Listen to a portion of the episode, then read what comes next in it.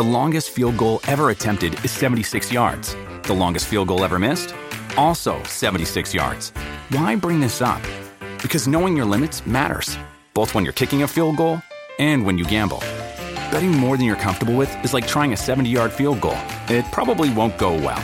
So set a limit when you gamble and stick to it. Want more helpful tips like this? Go to Keep It Fun Ohio dot com for games, quizzes, and lots of ways to keep your gambling from getting out of hand.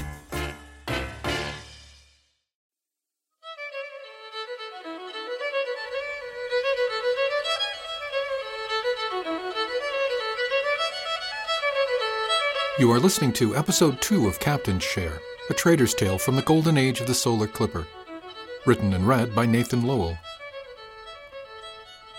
Chapter four, Breakall System, twenty-three seventy-one, September twenty-eighth. "Very well, ladies and gentlemen," the captain began. "What we know is sparse. What we have is a tragedy. We don't know what kind of catastrophic failure they've had, and we'll need to be careful going in.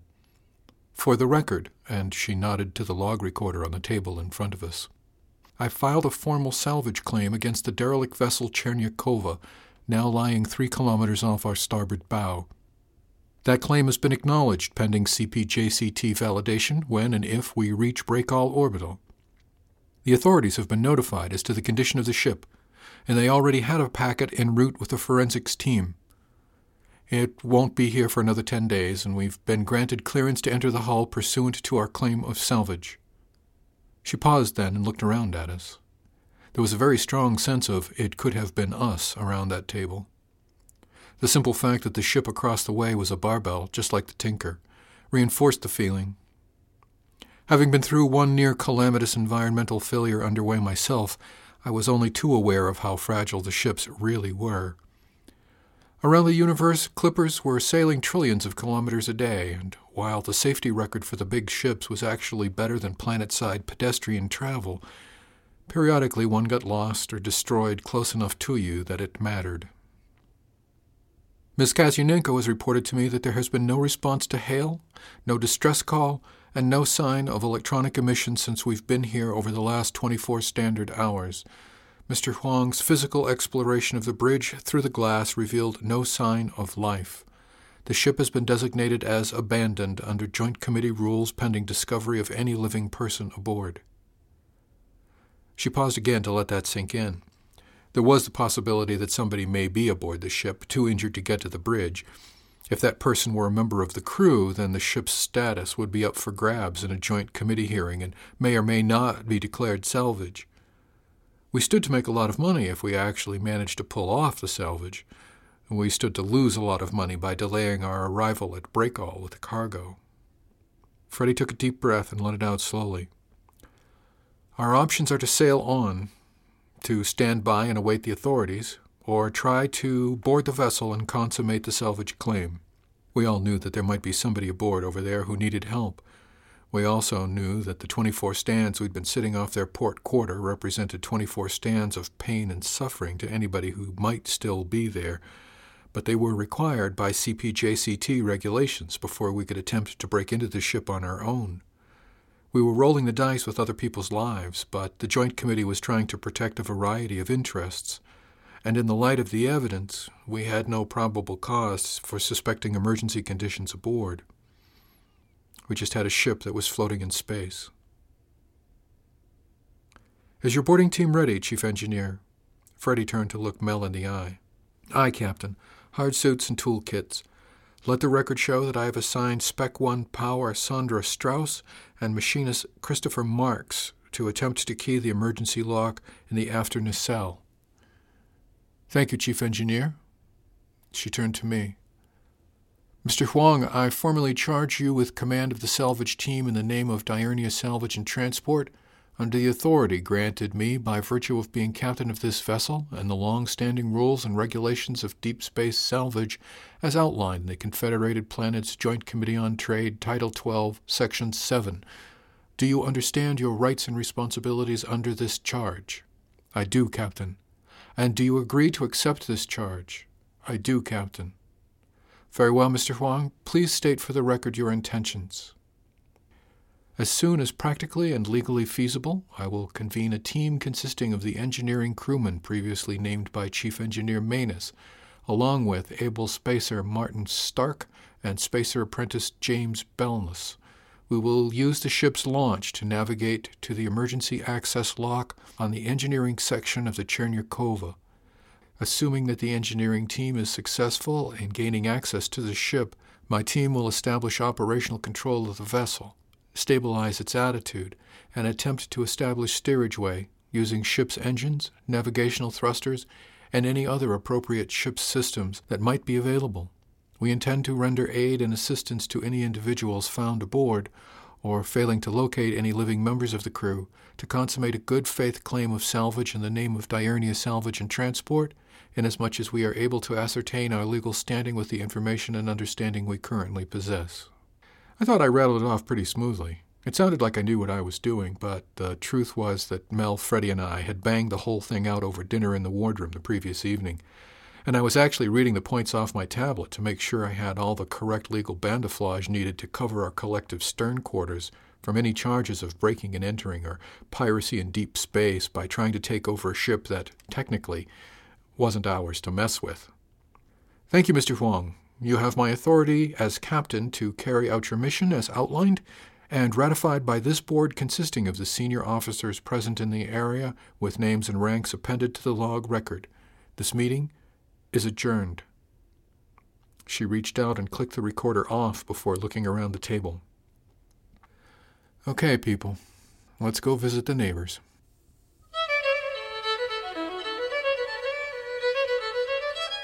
Chapter five, Breakall System, twenty-three seventy-one, September twenty-eighth. The launch was a bit crowded with the six of us. The two engineering crew were in their hard suits and just locked themselves to the decking along the center aisle. I was back in my soft suit, but Stark and Bellness just wore emergency ship suits. The plan was for the engineers to cross first and establish a line connection. They wouldn't open the lock until I was there as senior officer. The access would technically be under my direct supervision and responsibility, so the legal niceties would be served. It seemed an awkward dance, but with that much money, to say nothing of legal liabilities should things go wonk on us, everybody was following the forms down to the letter. Ulu was quiet on the trip over.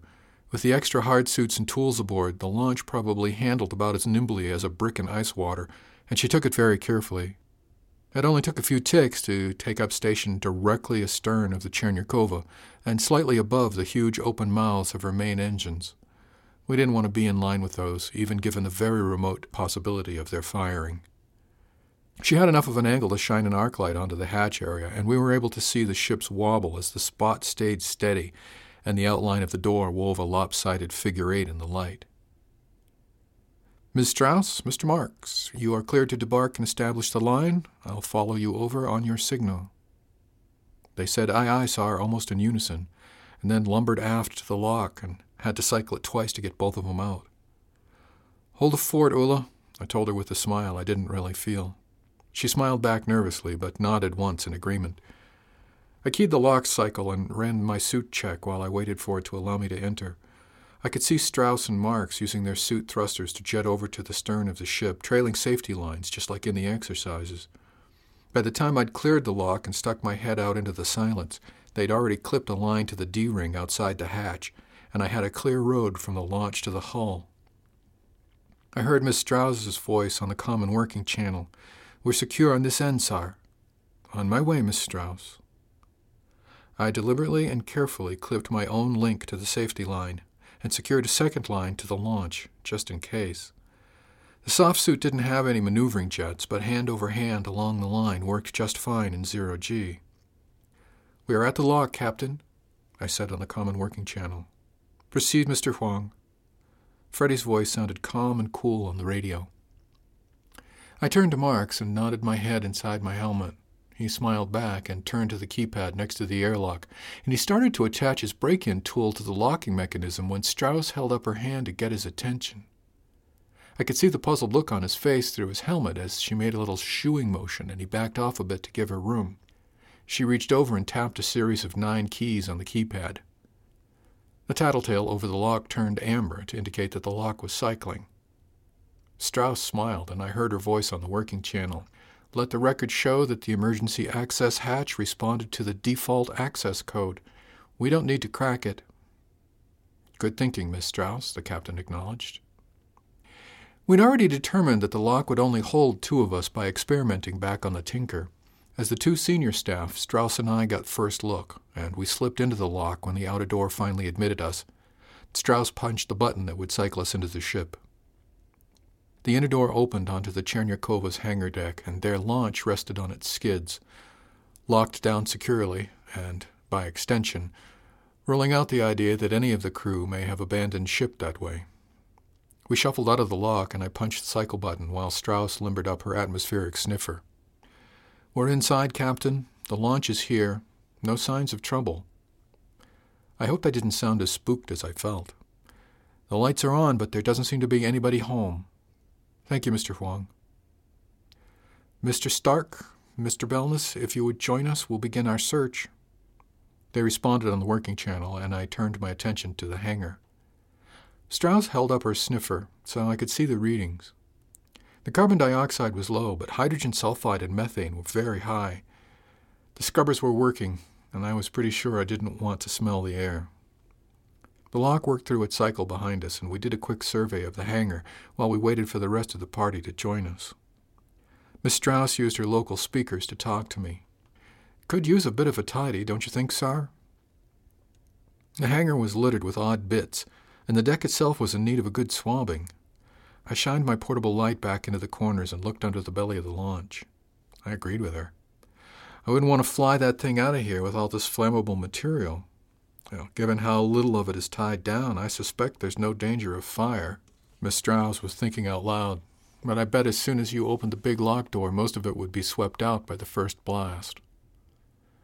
I measured the door and the space with my eyes. "Been a while since they've used this, Miss Strauss?" "It looks that way, sir." The lock popped open behind us, and Mister Stark and Mister Bellness stepped onto the hangar deck in their emergency suits. I could see them looking around uneasily. I knew the feeling. In a couple of more ticks, the lock cycled Mister Marks through as well. "The salvage party is now on the hangar deck, Captain. We are commencing our sweep." "Carry on, Mister Huang." What followed was a nightmare. We found the crew. Most of them were where one might expect to find crew, or at least where they'd have fallen. After the first few swollen corpses, we learned not to look too closely. There was nothing we could do for them. Even cleanup needed to wait until the forensics team arrived. In the meantime, we did what we could to regain stability in the ship. It was a challenge. The ship looked like it hadn't been cleaned in a stannier. The watch-standing consoles were smeared with dirt and grease in the engineering spaces. There were empty and near-empty coffee cups, mess trays, and more odd bits of cloth and clothing than I have ever seen aboard a ship. We used standby consoles and the emergency bridge connections in engineering to start stabilizing the ship and begin a preliminary investigation. We needed to know what killed them before we could take off our suits, and the clock was ticking. I led Mister Stark and Mister Bellness forward to survey the bridge while Miz Strauss and Mister Marks started up the extra consoles in engineering and began looking at the engineering status. The trip through the spine was difficult, and I tried not to look too closely at what I had to walk around on the way. Hanging wires, broken ductwork, and the swollen body I had to step over and around, and didn't make it easy to ignore my surroundings. When we got to the bridge, I fired up an extra console on the forward end, and we used that to establish a control link to engineering. It gave us a look at the ship's status and provided access to the logs on autopilot. Within a half a dozen ticks, the wobbling and yawing had been damped by automated station-keeping jets, and we didn't have to worry quite so much about losing balance and falling on or in. Something unfortunate. I sent Mister Bellness down to survey below decks and put Mister Stark on bridge watch. While we were on ballistic trajectory, and while the helm was occupied by the corpse, there wasn't too much we could do except keep an eye open. Miss Strauss called on the working channel. "I think I found it, Mister Huang. Scroll back on the gas mixture log, sir." I pulled up the environmental logs and started scrolling back. The levels of methane and other gaseous byproducts of decomposing bodies was clearly visible, but I scrolled back almost to the point where the ship had gotten underway. Carbon monoxide? I saw the reading on the screen, but I didn't believe it. That's what it looks like, Sar. It's gone now, but it's in the record. I continued tracing back on my own screen. Shortly after getting underway, the ship had a spike in carbon monoxide in the ship's atmosphere. The recorded levels were in the fatal range, and the physical evidence around us reinforced that reality. Why didn't any of the alarms go off, Sar? My fingers tapped the keys awkwardly in the heavy gloves, but I persevered and brought up the alarm status. They were all red. Sar, the environmental alarms are all shut off. I see that, Miss Strauss. Mister Stark was watching over my shoulder and saw the list. How is that even possible, Sar? I don't know, Mister Stark. It's like the sensor control unit is gone. The sensors are there, the system's recording, but the alarm circuits are not active. I frowned. That's a general systems module. See if you can find what caused the spike in carbon monoxide, Miss Strauss. I'll go check the systems closet. Aye, aye, Sar. Her voice sounded distracted over the radio. Maybe I can find the leading sensor in the data stream. The data closet on Barbell's was located under the bridge ladder. I left Mister Stark on the bridge and made my way down to the data closet. It was the twin to the one on the Tinker, and it took me only a moment to find the correct cabinet. When I pulled out the drawer, the gap in components was obvious. The slot that should have held the subsystem that managed alarm routings was missing. In its place was the red maintenance card required whenever a component was pulled. Scrawled on its face was a date, July twenty-first, twenty-three seventy-one, and some initials. They'd been flying without alarms for nearly two months. The sensors all worked. The systems recorded the readings, but when the readings reached critical stages, the interface that would trigger the ship's alarm system wasn't there to respond to the signal. It was an appalling breach of safety protocol. On a hunch, I went down the passage to the spares closet and pulled open the panel. It wasn't empty, but very nearly. On the Tinker, we had a spare for every single component in the data closet, along with some spare racks and odd bits. I'd never tried to do it, but when I'd been systems officer, I'd made sure we had the parts we needed to rebuild the closet from the bulkheads out in case of emergency. The nearly empty closet in front of me was frightening. I opened the common working channel and called Miss Strauss. Find the source yet, Miss Strauss? Yes, sir. A smoldering burn in a pile of cast-offs in a corner of the engine room. Looks like an electrical spark from a broken light bulb started it. The timing is consistent with kicker burn on their push-out from Breakall. Check the fire detection systems, please. Doing it now, sir. There was a pause. Yes, they detected the smoke, but the heat signature was below threshold. Any indication of how long it burned, Miss Strauss? It looks like about three days, sir. Fire system reset, and that's consistent with the peak carbon monoxide readings. There was another pause. Their systems were detecting it. Why didn't they respond? There are no alarms. Yes, sir, but the watchstanders should have seen the readings. Which watchstanders, Miss Strauss? Environmental and engineering both registered in the logs, sir. How long between the time the fire started and the carbon monoxide reached critical levels, Miss Strauss? I waited for her to check the logs. Looks like about eight or nine stands, sir. Check the watch logs. They had to have had a change in duty during that time. Did they note anything? I headed back up to the bridge and crossed to the extra console and Mister Stark. He could hear the exchange on the working channel, of course, and he stepped back so I could access the terminal. Looks like the first signs showed up just before they secured from navigation station, sir. The readings were elevated, but there was no note in the logs. I scrolled back on the O D logs and found the bridge records. None up here either, Miss Strauss. Was there anything in the watch change? I scrolled forward and saw only routine entries. Found it, sir. Elevated C O noted. Sensors flagged for malfunction. I shook my head to myself. There's nothing in the bridge logs. If they notified the bridge, it didn't get noted. The circuit got quiet. I don't know what the others were thinking, but I was imagining what must have followed as the crew started falling into a final sleep as the gas built up in their bodies. Some of them probably had headaches. They might have noticed some blurry vision, Given the number of people we found in their bunks, only the few watchstanders might have been in position to make a difference. Environmental and engineering watchstanders would have been the first to succumb as the heavy gas pooled in the stern nacelle. It wouldn't take long for the environmental systems to fill the forward section as well.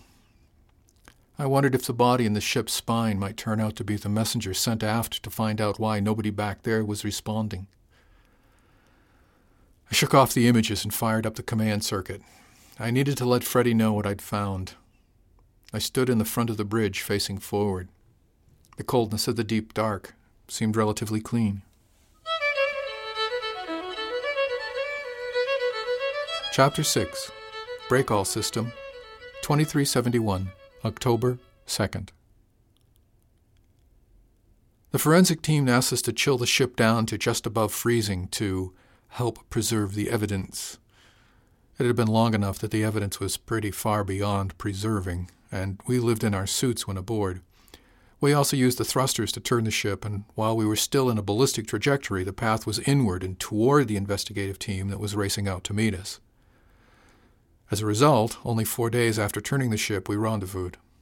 Their ship was a fast packet in the twenty metric kiloton range, and they boarded by the simple expedient of docking with us nose to nose. That allowed us to effectively use the main locks on both ships and walk between them. I was at the brow to meet the team when we cycled the locks. Both ships had breathable air, but we didn't want to contaminate theirs with what we knew ours must smell like. When the lock opened, a team of six very professional-looking individuals wearing black soft suits stepped out. The suits had the Confederated Planets logo on the breast and the letters T I C across the back. I was impressed. The Trade Investigation Commission was the big dog in the enforcement arm. More often than not, it was the T I C that sent in the Marines. In this case, they looked like salvation to me. These folks did not mess about, brooked no hanky-panky, and knew their business, and everybody else's, inside and out. The leader of the T I C team waited patiently for me to track onto his face. "You're acting Captain Ishmael Huang?" "Yes, sir, I am." "I'm Field Agent James Waters, representing the C P J C T investigatory team. We request permission to come aboard to offer aid and assistance to you and your crew under the terms of the Emergency Relief Clause of Title twelve, and also to begin our securing the available evidence pursuant to our investigation of the death of the crew. We further stipulate that we recognize that you and your crew are operating in good faith to safeguard the vessel and that evidence to the best of your abilities, pending any evidence to the contrary which we may uncover, and that you have successfully consummated a claim of salvage against this vessel, its cargo, and relevant appurtenances." Obviously, this guy practiced the speech. I couldn't imagine that he did it that often, that he'd be able to just rattle it off like that. "Permission granted, Agent Waters. Welcome aboard, and I'm glad to have you." "Thank you, Mister Huang. We'll begin with a survey of the ship, dump out the computer data cores, and begin retrieval of the remains. This is likely to be uncomfortable and unpleasant. If you'd like to send your people over to the Pertwee, you're welcome to use our facilities." "Thank you, Agent Waters. We've been shuttling crew between here and the Tinker, but it's still been a long and trying few days." He nodded in sympathy before giving a hand signal, and the whole black-suited lot of them tromped onto the ship. It took them a surprisingly short time to clean up the bodies. One of the Pertwee's holds was turned into a morgue, and their team included two coroners. Within a day, they'd removed all the bodies, copied the computer cores, taken photographs of much of the ship, and even cleaned up a lot of the more unfortunate byproducts. We all gave depositions regarding what we'd found and walked a team of examiners through the process we'd gone through on boarding and explained exactly what we'd touched, where we'd looked, and what we'd found. When it was over, Agent Waters invited me to the Pertwee, and we shared a cup of coffee on their mess deck. It felt good to peel back the soft suit a bit and breathe real air. I'd had a few stands out of the suit back on the Tinker over the previous couple of days, but I was feeling a bit worse for wear and had some suit chafe in places that it didn't bear to think too long about. "You've done well, Mister Huang. Are you going to be able to take the ship in from here?" "I think so, Agent Waters. The Tinker has a crate of spares for us. We know what mistakes they made. We won't be making them." "Well, we've cleaned up what we could for you, but that's not going to be a pleasant ship to ride in." I sighed. "Yes, I'm sure. Is there anything you need us to safeguard?" He shook his head. "We took samples and swabs of everything. This really looks like a simple case of carelessness. It's too circumstantial to be foul play. Everything in this ship is held together with baling wire and spit. Even their food stores are barely up to regulation. Yes, we noted that too. It's plenty to get us back to Breakall, but I wouldn't have wanted to go heading out into the deep dark with that level of stores. Ancient Waters grimaced and added his own summary. Or spares, or tankage, or anything else. Were they that broke, Agent Waters? He shrugged. If I knew, I wouldn't be able to say. But it sure looks like a shoestring operation that just ran off the end of its string. We sat there for a moment, and then he stood. Well, Mister Huang, I'll let you get back to your ship. I need to follow up with the investigative staff. He grimaced. If it's any consolation to you, I'll be filling out reports all the way back. I grinned. I'd almost be willing to trade with you, Agent Waters. This is going to be a long three weeks. I pulled my suit back up around me and buttoned it up. Agent Waters looked at me strangely. You know the air is breathable in there. I nodded. Yes, but we're going to change out the air and reload it to try to purge some of the smell. He grimaced. Yeah, good luck with that. It'll help some, and I'd recommend you keep the air temp down. That'll help too. I nodded my thanks and headed back to the locks. It took only a couple of ticks to cycle through to the Chernyakova. We released the latches, and the Pertwee used her maneuvering thrusters to pull back and fall off to starboard. We set about clearing as much of the smell as we could. Freddy sent over replacement circuit boards, so we were able to get alarms back online. With just the five of us as a skeleton crew, we were going to be relying on automated systems a good deal. We vented the tainted air and refilled the ship with a clean mixture that was clear of methane and the other gaseous byproducts of decomposition. We used the depressurization to test the alarm circuits, and they triggered exactly as they should have when the hull pressure dropped. They also put up a proximity alarm because we were sailing so close to the Tinker, and they seemed to be fully online. I was on the bridge with Mister Bellness and Mister Stark when the hull finally regained pressure. We looked at each other. Nobody wanted to be the first to take off a helmet and breathe ship's air. As ranking officer, I did the only thing I could do and pulled the seal on my suit. Cold ship air rushed in, carrying a whiffy carrion odor that I won't try to describe. It wasn't enough to make me retch, but I had to swallow a couple of times to get control. Mister Bellness and Mister Stark followed my lead. Both of them made faces but kept control. Let's get some cleaning gear up here and scrub down the bridge with something strong and chemical-smelling, gentlemen. I blinked my eyes against the odor. And maybe we should do that first.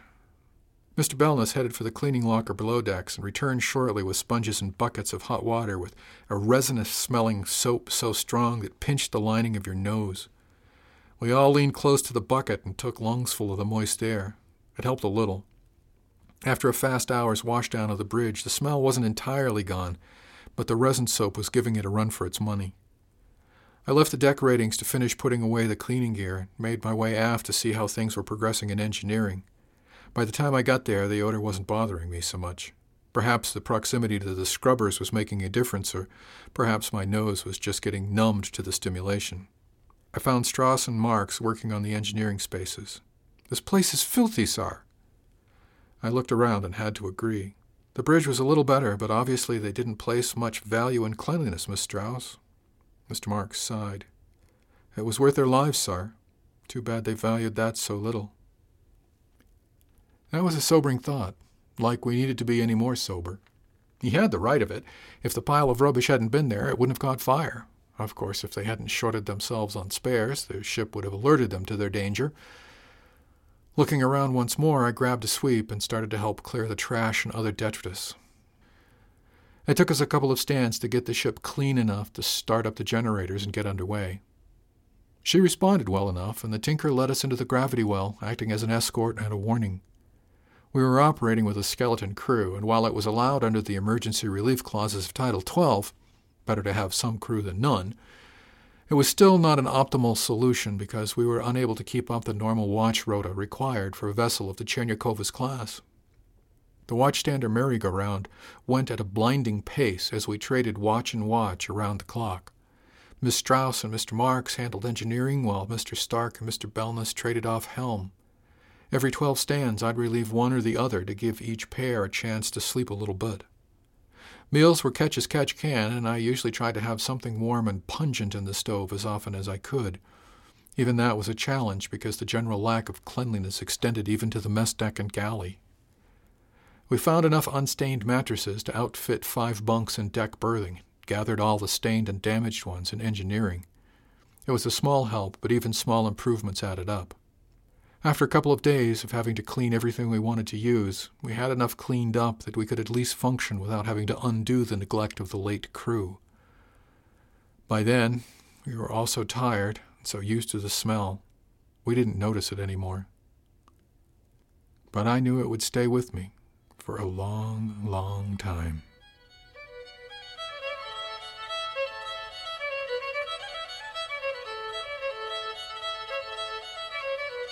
Thanks for listening to Captain's Share, a trader's tale from the golden age of the Solar Clipper. Music is The Mason's Apron and is used with permission of the artist J F Archer. Find this and other works by J F Archer at w w w dot archive dot org. This has been a presentation from Durandus, offered under a Creative Commons Attribution No Commercial No Derivatives three point oh U S license. For more information on the Golden Age, visit w w w dot solar clipper dot com.